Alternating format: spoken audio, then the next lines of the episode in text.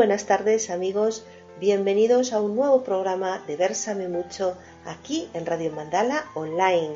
Yo soy Raquel Fraga, ya me conocéis como siempre los jueves a las 6 de la tarde aquí fiel a nuestra cita, porque me encanta, porque estoy deseando que llegue el momento para estar un poco con vosotros y compartir un trocito de esta tarde de jueves. Encima hoy es fiesta. No sé, y estaréis todos por ahí perdidos de vacaciones, igual no me escucha nadie, pero bueno, como luego lo subo a iVox, pues siempre me podéis escuchar más tarde.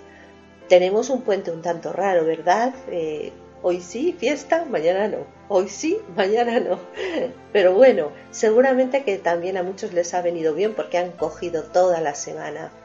Estéis donde estéis, de verdad, espero que disfrutéis de vuestro momento de tranquilidad, de sosiego y de descanso, porque necesitamos de vez en cuando despejarnos y soltar la rutina y salir. Y ya mismo tenemos ahí las navidades, que bueno, también caen un poco, poco mal, ¿no? Porque caen en sábado, domingo, pero ¿qué le vamos a hacer? Se disfrutan igual y se pasa genial. Son días entrañables, días en los que nos afloran un montón de sentimientos. Para algunos las navidades es algo mágico, eh, los niños sobre todo están deseando que lleguen estas fechas para que vengan los reyes, para que venga Papá Noel o incluso en algunas casas las dos cosas. Fijaros si, si las navidades son generosas, ¿no? Pero la Navidad no se trata nada más que de regalos. La Navidad se trata de estar juntos en familia, y de estar unidos y de sentarnos a la mesa y ver a tu hermano, a tu hermana, a tu primo, a tu madre, a tu tío, a tu padre, a todas esas personas que tanto te quieren y, que están ahí día a día para ti cuando tienes un problema, para ti cuando estás contenta, para ti siempre, en definitiva. Entonces, bueno, mirar, este va a ser el último programa hasta después de Reyes. ¿De acuerdo? Volveremos el día 12 y volveremos ya con los resultados del tercer certamen literario de Versame Mucho. Ya sabéis que tenéis que escribir pues una poesía o un relato que no puede exceder de 600 palabras y la poesía no más de 25 versos y lo colgáis en la página de Versame Mucho o os metéis en relatos compulsivos en la página de Susana Pons y ahí ponéis pues, vuestro relato o vuestra poesía y prepararos porque el premio de verdad es fabuloso. Un vídeo, un vídeo hecho con vuestra obra para que lo guardéis como un bonito recuerdo además del diploma poneros a ello porque sí, parece que hay mucho tiempo, pero luego el tiempo, ya sabéis, se echa encima y lo tenemos ahí. Así que espero todos, todos vuestros trabajos para que el jurado vaya leyendo y de verdad muchísimas gracias a todos los que participéis porque siempre lo digo, solamente por el hecho de estar ahí, de presentar vuestro trabajo, os lo merecéis todo y por ese mismo motivo todos tendréis vuestro diploma por haber asistido un diploma de reconocimiento a vuestra aula, claro que sí. Hoy estoy así como muy tranquila, ¿no? Porque voy a hablar de mí. Sí, sí, ya me conocéis mucho. Todas estas semanas que hemos compartido, por supuesto, sale mi personalidad a flote, sale pues cantidad de cosas que os quiero contar. Y sí, es verdad, hemos hablado de tantos poetas, ¿verdad que sí? Caballero Bonal, José Hierro, Neruda hace dos días, Benedetti, Miguel Hernández, Becker, Edgar Allan Poe, yo qué sé cuántos. Pues durante 23 programas, imaginaros, hemos estado hablando de su obra, de sus pensamientos, que realmente siempre os lo digo, a mí es lo que más me interesa, más que la biografía, ¿no? De nació aquí, tal, tal, que sí, claro, es algo importante, pero realmente lo que importa es como un poeta describe lo que es para él la poesía. Y fijaros ya todos los programas que hay detrás, a las espaldas. Creo que no he tenido nunca una definición que sea igual a otra, porque cada poeta ve el mundo de la poesía de forma diferente. Hoy os digo, estoy tranquila, estoy sosegada, porque voy a hablar de mi obra, voy a hablar de mí, de lo que significa la poesía para Raquel Fraga, de lo que significa escribir para Aitana Sánchez, que realmente son la misma persona, pero quizás con distintas personalidades. Entonces eh, voy a declamaros algunos de mis poemas. Todo esto, mirad, lo hago porque a mí me encanta hablar de otros poetas, de otros escritores, sobre todo cuando, cuando me lleno la boca con, sus versos, ¿no? Y creo que, que he leído poemas de muchísima gente y todos ellos me han encantado, pero si hay alguien que me guste de verdad, esa soy yo. Esa soy yo que creo que tengo mucho, mucho que dar. Y por eso, pues voy a leeros algún poema mío y también lo hago porque dentro de muy poquito va a salir mi libro de poemas a la luz. Es mi segundo libro y de verdad espero que lo disfrutéis. Cuando saqué el primer libro tenía una gran ilusión, pero con este tengo ilusión doble. Porque a medida que vas afianzándote en este mundo de las letras, notas cómo vas mejorando, ¿no? O cómo vas evolucionando.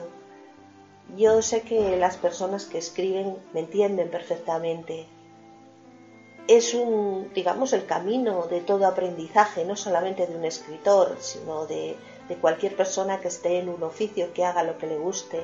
Cuando mira para atrás y ve su evolución, dice, chapó por mí, aquí estoy, en definitiva, quiero compartir con todos vosotros parte de la obra de mi libro y qué mejor día que hoy antes de despedirme para estas navidades y deciros que os voy a echar muchísimo de menos, ¿eh?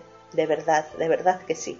No sé cómo voy a hacer para estar eh, sin pensar en qué voy a decir o qué voy a hablar el jueves en la radio. La música, la música hoy va a ser también tremendamente especial le pedí a mi amigo Mario, búscame canciones que creas que me van, que creas que son para mí. Él me conoce perfectamente, me conoce muy bien. Y mi querido amigo me ha sorprendido como siempre. Y no imagináis la primera canción que, que, me, que me buscó, vaya, para que la disfrutemos todas, porque está canciones para nosotras, las mujeres, que sabemos que el mundo para las chicas está siempre más complicado que para un hombre. Tenemos que luchar el doble para conseguir las cosas. Porque sabéis una cosa, las chicas son guerreras y ese es el título de la canción. ¿Y quién lo canta? Koz. Vamos a ello.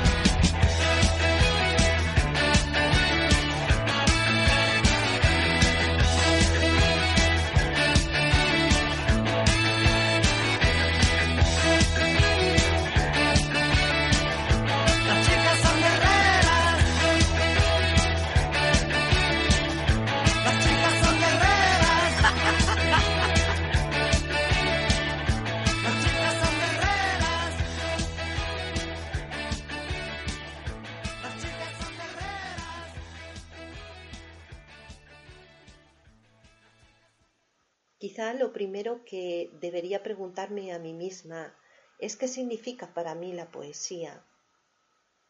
¿Qué siento cuando escribo un poema? Pero yo he preferido cambiar los papeles y preguntarle a la poesía qué es lo que piensa ella de mí, cómo me ve. Y nada mejor para expresarlo que a través de un poema, porque no hay nada mejor para un poeta a la hora de expresarse que sea su poesía quien hable.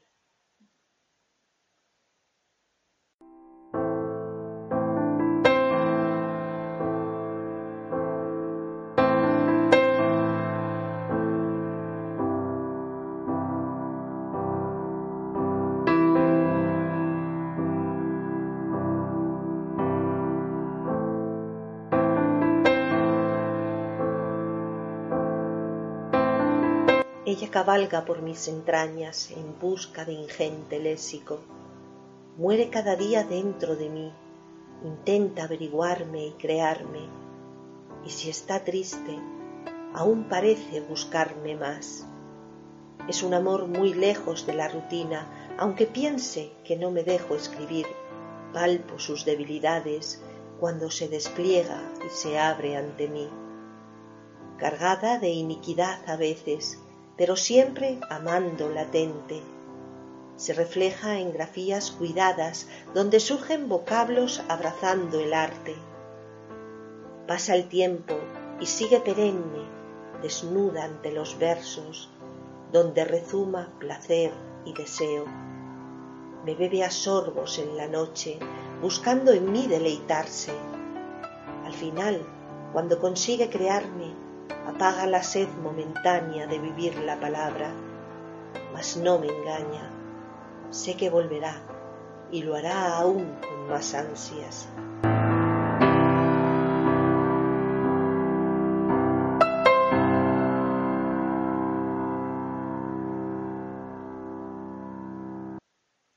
Pues así es como parece que la poesía me ve a mí y cómo yo veo a la poesía. Para mí es como algo que crece en tu interior, que empieza siendo una semillita y que va abarcándote de a poco, como si fuera un árbol que va extendiendo sus ramas y si lo mimas, si le das cuidados, si la quieres como a nada, va dando sus frutos, lo mismo, lo mismo que un árbol, porque la poesía tiene vida, para mí la tiene. Es también un, un ejercicio crítico y contestatario, por supuesto.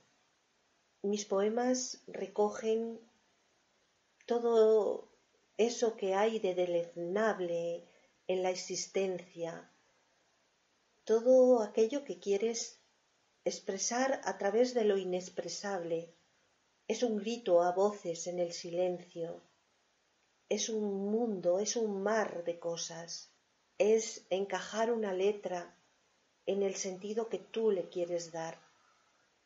Y al final, todas esas letras, todo eso que tú has cultivado, que has mimado con, con tanto esfuerzo, con tanto cariño, posiblemente quede fosilizado en la escritura. Es un, un periodo de la existencia junto a otro periodo, junto a otro periodo, porque la poesía pasa por muy diferentes fases dentro del poeta. Si estudiamos a cantidad de escritores, vemos que han tenido una parte en su vida que han marcado dentro de, de su poesía y después ha seguido otra y ha seguido otra. Así es como nos movemos los poetas, por etapas, por momentos, y es algo tan rico, tan rico de mantener, que el mundo tiene que disfrutar y tiene que hacerlo leyendo y tiene que hacerlo escribiendo Ya sabéis ese dicho de que no hay un buen escritor si no eres antes un buen lector, porque es un vis a vis, es un leer, es un escribir.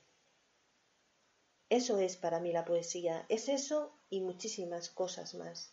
Es ese pedazo de, de tu alma que te arrancas para plasmarlo en el papel.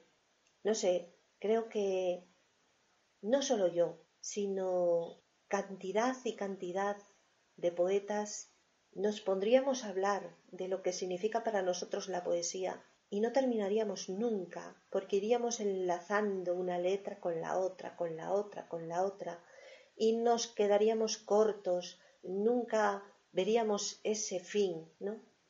Tendríamos que ponerle a la poesía, quizás al terminar, ese símbolo matemático que era como un ocho horizontal, ¿recordáis? Que significa el infinito.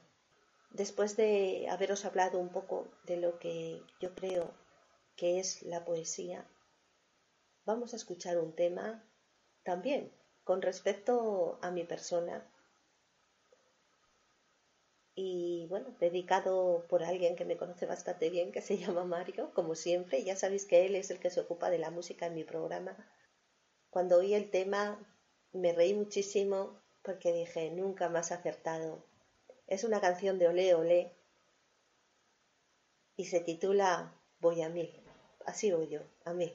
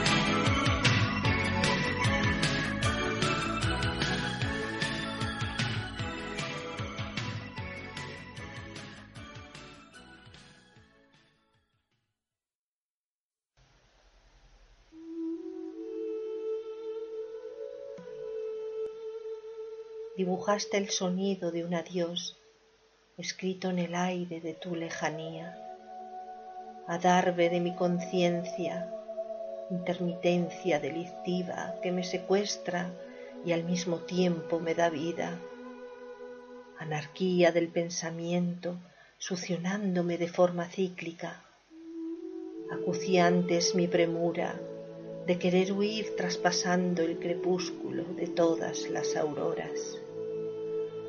Mas te yergues poderoso, inventándome a tu antojo, balbuceas entre penumbras, afligiendo mis enojos. Un estupor rompe a voces, abandonando la sorda tenacidad de tu orgullo de hombre. Nada hay que pueda amedrentarme si acaso estás, sé bienvenido, si no, huye como un cobarde. Invéntame palabras de silencio, pasea con ellas en tus tardes. Inconmensurable es este amor que se niega a salir de los barrotes de tu cárcel.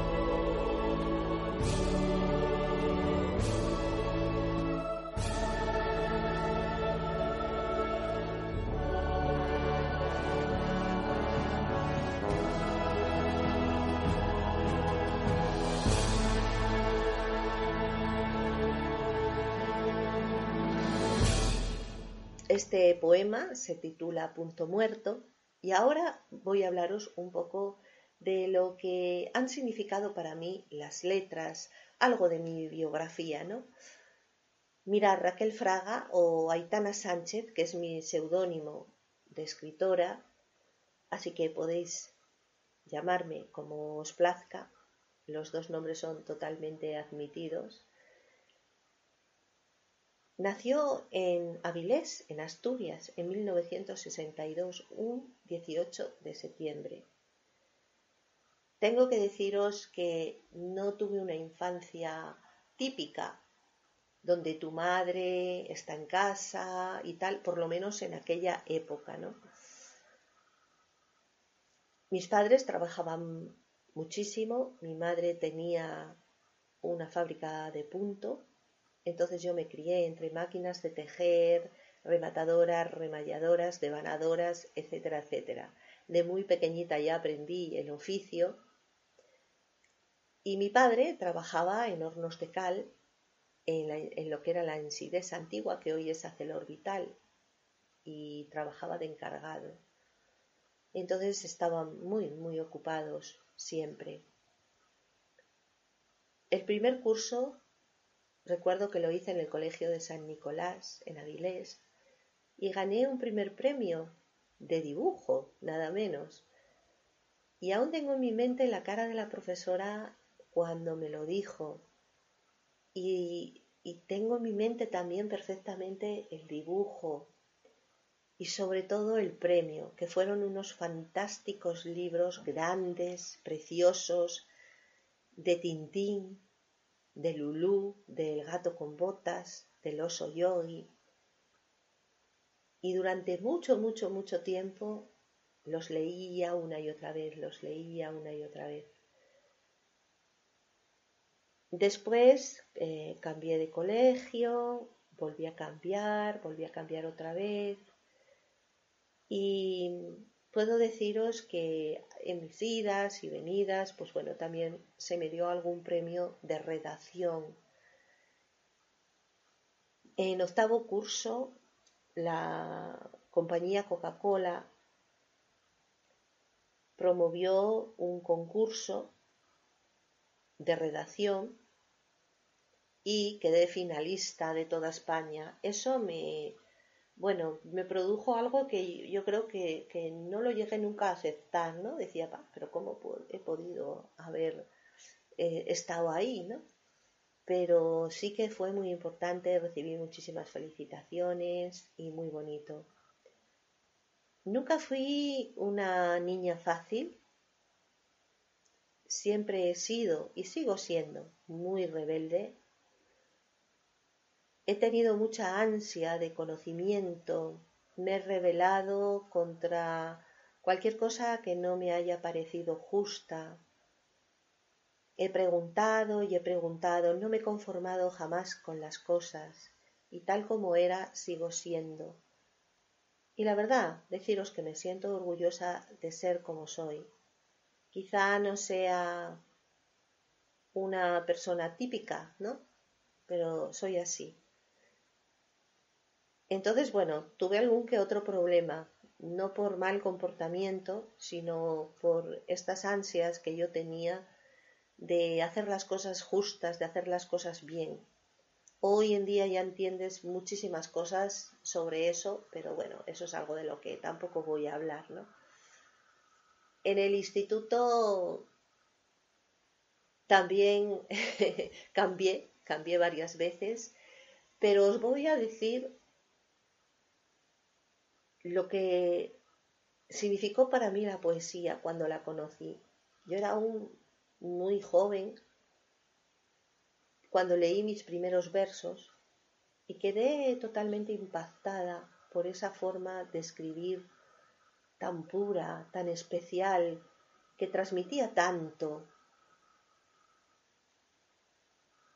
Cuando en la escuela empezamos a estudiar el barroco, fijaros, a Quevedo, a Góngora, a Lope de Vega, yo me impregnaba de todos los versos y la profesora siempre me mandaba a leer, me decía que leía como nadie los poemas, que se notaba que los sentía, a pesar de que yo era muy, muy vergonzosa, pero bueno. Luego llegó el romanticismo, Becker, Rosalía de Castro, Espronceda. Ya terminé, caí sucumbida ante la poesía. Me iba a la biblioteca, me leía poemas y poemas, me aprendía los que me gustaban. Y así, así empecé como a escribir. Y os digo que cuando estaba en el instituto y todos los chicos llevaban las carpetas eh, llenas de sus ídolos, ¿no? Con pósters, con fotos que recortaban de la super pop. Pues yo la llevaba llena de poesías. Y, y, todos me cogían la carpeta para leerla. ¡Ay, a ver esta! ¡Ay, a ver esta! Unas eran mías, otras eran de autores que me gustaban. y me pedía muchos favores. Ay, ¿por qué no me haces una poesía? ¿Por qué no tal? ¿Por qué no cual? Siempre he destacado en el instituto, en la escuela, en literatura de una forma brutal. Me encantaba hacer comentarios de textos, todo eso que no le gustaba a nadie me gustaba a mí. Y sin embargo me fui por ciencias, cosas de la vida, por ciencias mixtas. ¿Por qué? Porque me encantaba la geología y no me di cuenta de que iba a perder de vista las letras. Y ya en COU empecé a echarlas de menos. Pero bueno, después, ¿qué hice después? Em, empecé a hacer azafata de vuelo y de tierra en una escuela privada y un poco antes de terminar me, me marché a Londres. Quería aprender inglés porque me gustan muchísimo los idiomas. Y allí estuve casi un año. Después regresé, seguí estudiando, me volví a marchar a Dublín, volví, seguí estudiando, Realmente, mirar, yo nunca he parado de estudiar, nunca, porque mi mente siempre tiene mucha sed de conocimientos. Después me casé, nació mi hijo pequeño, tengo otro más, pero es de mi marido, mío también, por supuesto, porque los quiero a, a los dos con toda mi alma. Y ahí ya cambió un poco todo, ¿no? Cuando ya tienes hijos, las responsabilidades, entonces dejé de lado las letras totalmente, sin saber cómo, de un día para otro vi que ya no escribía, eh, pero sí estaba ejercitando mi mente. Empecé a estudiar homeopatía por un problema de salud que tuve, eh, bastante fuerte, que no me encontraba en lo que era, y mi hermana Ana, la pequeña, me comentó de una homeópata que había allí en Asturias, y fui a ella y me curé cuando nadie, nadie había conseguido saber ni lo que tenía. Tenía simplemente espasmos en la laringe y me decían que tenía bronquitis, no sé qué, no sé cuánto. Bueno, en fin, que era una cosa que con la homeopatía se me curó muy fácil y muy rápido. Sin embargo, con la medicina eh, me iba cada vez a peor, a peor, a peor. Aparte que le tengo alergia a los medicamentos, que esa es otra. Bueno, entonces yo quedé apasionada por la homeopatía, totalmente apasionada. Y empecé a estudiar más, más, hasta que, bueno, conseguí una beca para sacarme especialista en clínica homeopática por la Universidad de Oxford. Después estuve en el Instituto Homeopático de Cataluña eh, donde obtuve el posgrado en homeopatía, estudié iridología, estudié también las flores de Bach, herbodietética y por último en la Universidad de León también para convalidarme lo del posgraduado tuve que hacer una tesis entonces, bueno, pues ya os digo, no he parado de estudiar continuamente. Actualmente sigo con mi homeopatía, paso consultas presenciales, online, voy a seminarios. Hace poco estuve en Barcelona para uno que hizo el doctor Dransac del cáncer. Y bueno, todo esto fue, digamos, un anexo. ¿Cómo volví a las letras? Que realmente es lo que importa. Pues volví a las letras porque un día en internet vi una página que me llamó mucho la atención, se llamaba Extravagancia, era un taller literario y decidí entrar y escribir, pero escribía relatos en un principio. Entonces ahí me empecé a involucrar, empecé a volver a, empecé a volver a sentir esas ganas, esas ansias de, escribir y ya no pude parar. Y hasta el día de hoy he estado, dale que te dale, dale que te dale. He hecho cursos de poesía. En fin, he intentado evolucionar en esto que tanto me gusta para ser buena. Participé en muchos libros con compañeros a través de concursar, ¿no? y bueno, pues eligen a tanta gente y entras a formar parte del libro. No son estos libros que te dice la, no sé, alguien decide montar una pequeña editorial, ¿no? Y te pide mm, un dinero para meterte X poemas, X relatos, lo que sea. Eso, bueno, supongo que está bien para una persona que quiere aparecer ahí, ¿no? De alguna forma. Pero de lo que yo os hablo es de algo pues más serio, ¿no? De más calidad y etcétera. Después, mm, ante la petición de las personas que me rodeaban, amigos, familiares, decidí publicar mi primer libro porque tenía material suficiente y este libro me lo autopubliqué es decir, eh, lo hice por la editorial Argerus, que se portó muy bien, tengo que decir, y yo de verdad mm, la recomiendo para, para, bueno, pues si queréis empezar a publicar y tal, porque es tan complicado, tan difícil que una editorial hacerte tu obra para publicarla, que está muy, muy bien para, empezar editoriales como esta. Y otra también que conozco, que amigos eh, han publicado en ella, es Círculo Rojo y va muy, muy bien. Para que lo tengáis en cuenta si, si os apetece hacer esto. Y tampoco, tampoco sale tan caro, ¿sabéis? Eh, y ahora, actualmente, estoy próxima a publicar mi segundo libro en solitario, que lleva por título el mismo nombre que este programa mío, Versame mucho. Y este libro ya sí me lo publican. He tenido la enorme suerte de que Editorial Mandala haya confiado en mi obra.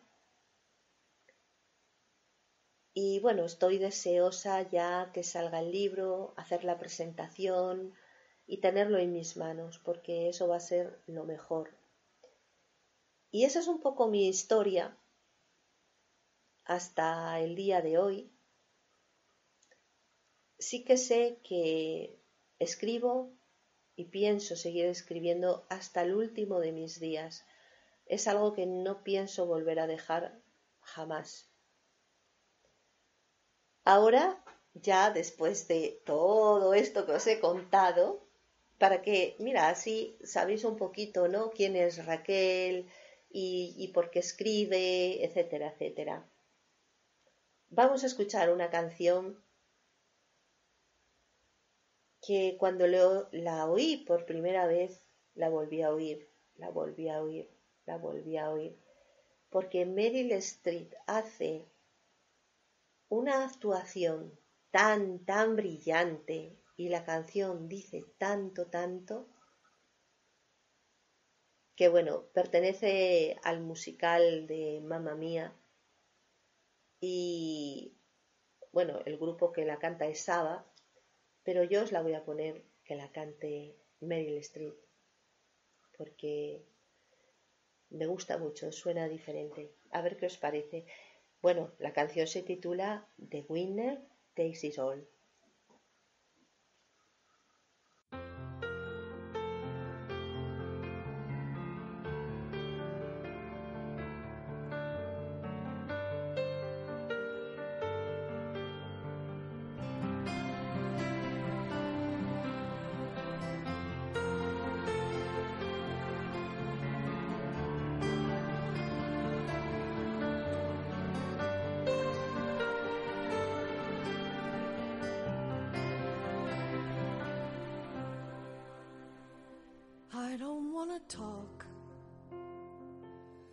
About things we've gone through, though it's hurting me.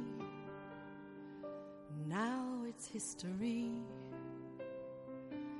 I've played all my cards, and that's what you've done too. Nothing more to say, no more ace to play. The winner takes it all are standing small beside the victory. That's her destiny. I was in your arms, thinking I belonged there. I figured it made sense, building me a fence,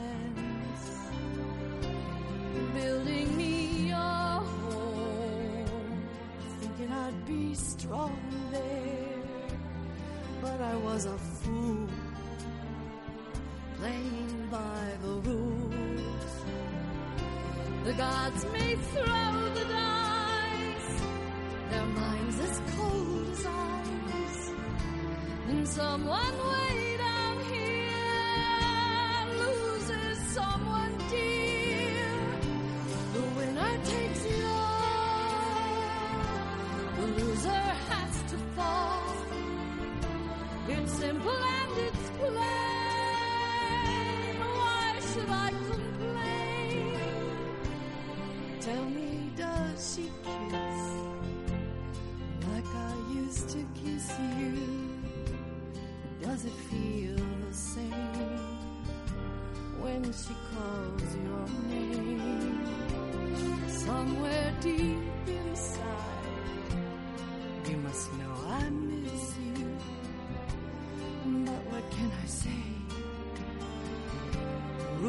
Must be obeyed.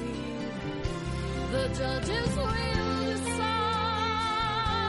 The likes of me abide. Spectators at the show. Stay in. The game is on again. Lover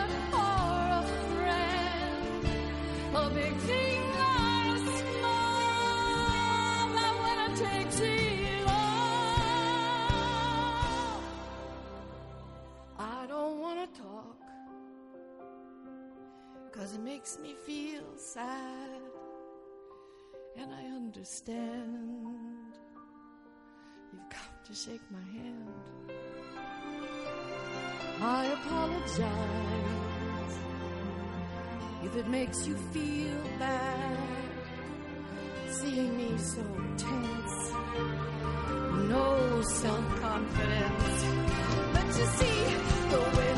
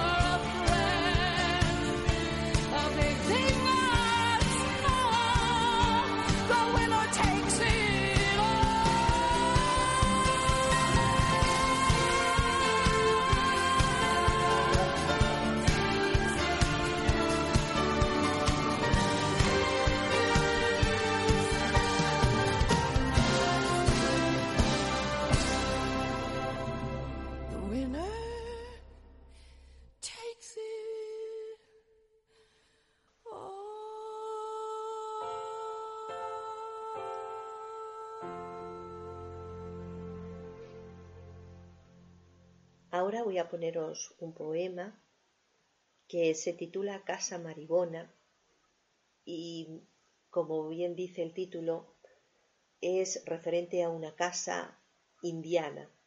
Este poema me pidió mi hermana Olga que se lo hiciera porque ella adora esta casa ¿no? y lo que la rodea. ¿Qué tiene de especial pues mirar allí en la zona de donde yo vivía, en Avilés, donde yo nací, hay muchas casas indianas. ¿Sabéis qué eran los indianos? Eran esos emigrantes que salían en busca de mejor vida a las Américas y que después retornaban cuando ya habían conseguido riqueza y prosperidad. Y casi siempre iban a Cuba, ¿no? Y luego venían y, aquí montaban un montón de cosas, enriquecían mucho la zona, etcétera, etcétera. Allí en Avilés hay muchas casas de, de corte indiano, pero esta concretamente la han dejado abandonada, lo que es una verdadera pena, porque es la más bonita de todas. Y es triste ver cómo, cómo se va cayendo poco a poco. Entonces mi hermana me pidió, por favor, hazle un poema. Y yo con mucho gusto se lo hice. Y es increíble el éxito tan grande de este poema que simplemente se refiere a una casa. Aquí os lo dejo y espero que lo disfrutéis.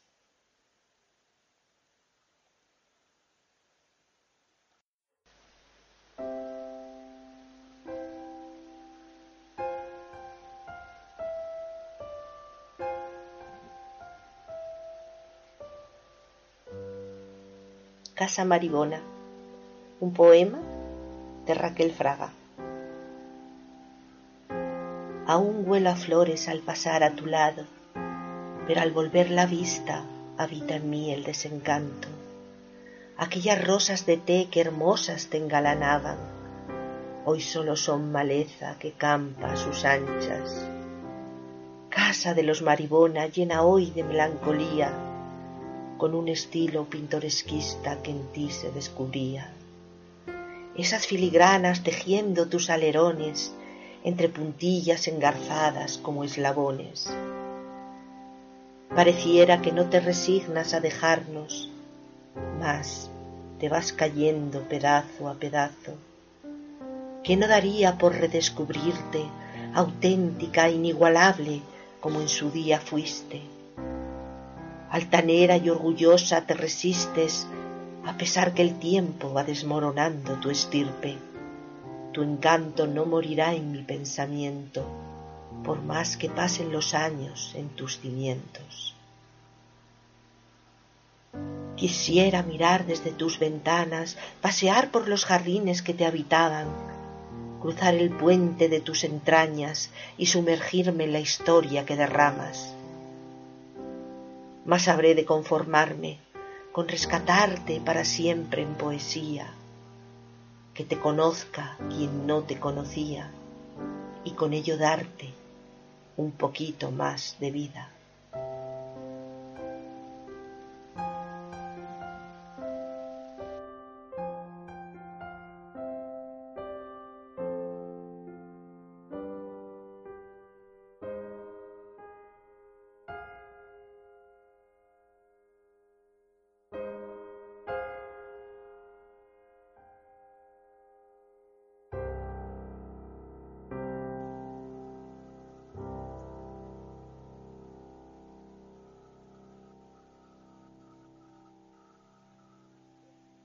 Espero que os haya gustado la poesía y ahora voy a poneros otra. Por cierto, ¿sabéis la diferencia entre poema y poesía? ¿Pensáis que son lo mismo? Bueno, en cierto modo tenéis razón. Pero si bien es cierto que las palabras poesía y poema tienen estrecha relación y se usan indistintamente, sin embargo, hay una relativa diferencia que las distingue entre sí. Según la RAE, la poesía es la manifestación de la belleza o del sentimiento estético por medio de la palabra, sea en verso o en prosa.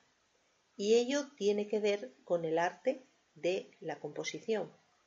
En cuanto al poema, es una obra poética, una composición hecha normalmente en verso aunque también puede emplear la prosa. Hasta aquí podemos observar que ambos términos tienen el mismo significado. Sin embargo, podemos acotar que la poesía es un concepto aún más amplio, porque se refiere al conjunto de textos o de composiciones poéticas en verso o en prosa. Por otro lado, el término poema alude a una obra poética específica, entonces, el término poesía se refiere tanto al conjunto de obras poéticas como a una composición en particular, mientras que la palabra poema solamente eh, alude a una composición poética específica. No sé por qué, bueno, ahora me surgió esto y dije, voy a aclararlo porque creo que muchas mm, personas no saben realmente el significado ¿no? en el que se mueven estos dos conceptos, poema y poesía. Y ahora, ya para despedirme, voy a leeros otro poema que se titula Morimos y que, bueno, yo sé que también gusta mucho, muchísimo. Es así de corte gótico, por decirlo de alguna manera. Y ya con este poema me despido de todos vosotros hasta enero. Espero que paséis todos unas navidades impresionantes, que os traigan muchas cosas los reyes, pero sobre todo cosas espirituales, que encontréis la paz dentro de vosotros mismos, que tengáis multitud de proyectos para este año nuevo que comienza y en definitiva que que todo, todo nos salga muy, muy bien y que haya paz en el mundo, que eso es lo más importante. ¿Qué puedo deciros? Pues que aunque no transmita hasta el 12 de enero, que sepáis que estoy por aquí, que cualquier cosa que me queráis preguntar, porque vamos a tener el seguimiento del concurso. Vamos a ir valorando vuestras obras y, tal para que cuando llegue el día 12 pueda daros esos resultados. Sabéis que los ganadores van a tener un vídeo de su obra. Así que animaros a participar. Y aparte del vídeo, diplomas y diplomas especiales. Los diplomas que hago yo son con derechos de imagen. ¿De acuerdo? Así que nada más. Os dejo con este poema Morimos y nos vemos amigos. Sed de verdad muy, muy felices. Os quiero.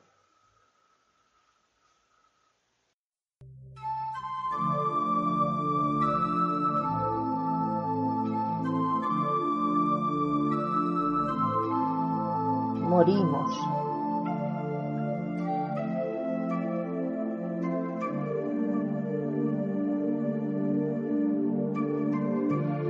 Lejanía fría se esconde, muerta, sin vida, acariciando el sufrimiento, despedazando las caricias. Sepulcral anhelo te yergues entre ironía y lascivia. Camino sobre tus pasos, pisando mis heridas arrebatándole al alma la mezquindad vacía. Deshecha de anhelos, me sumerjo en la miseria de tus besos, dejando atrás lo vivido.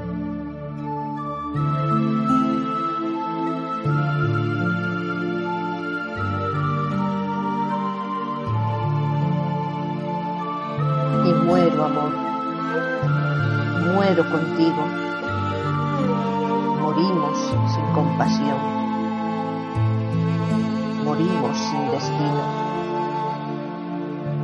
Morimos ausentes. Al fin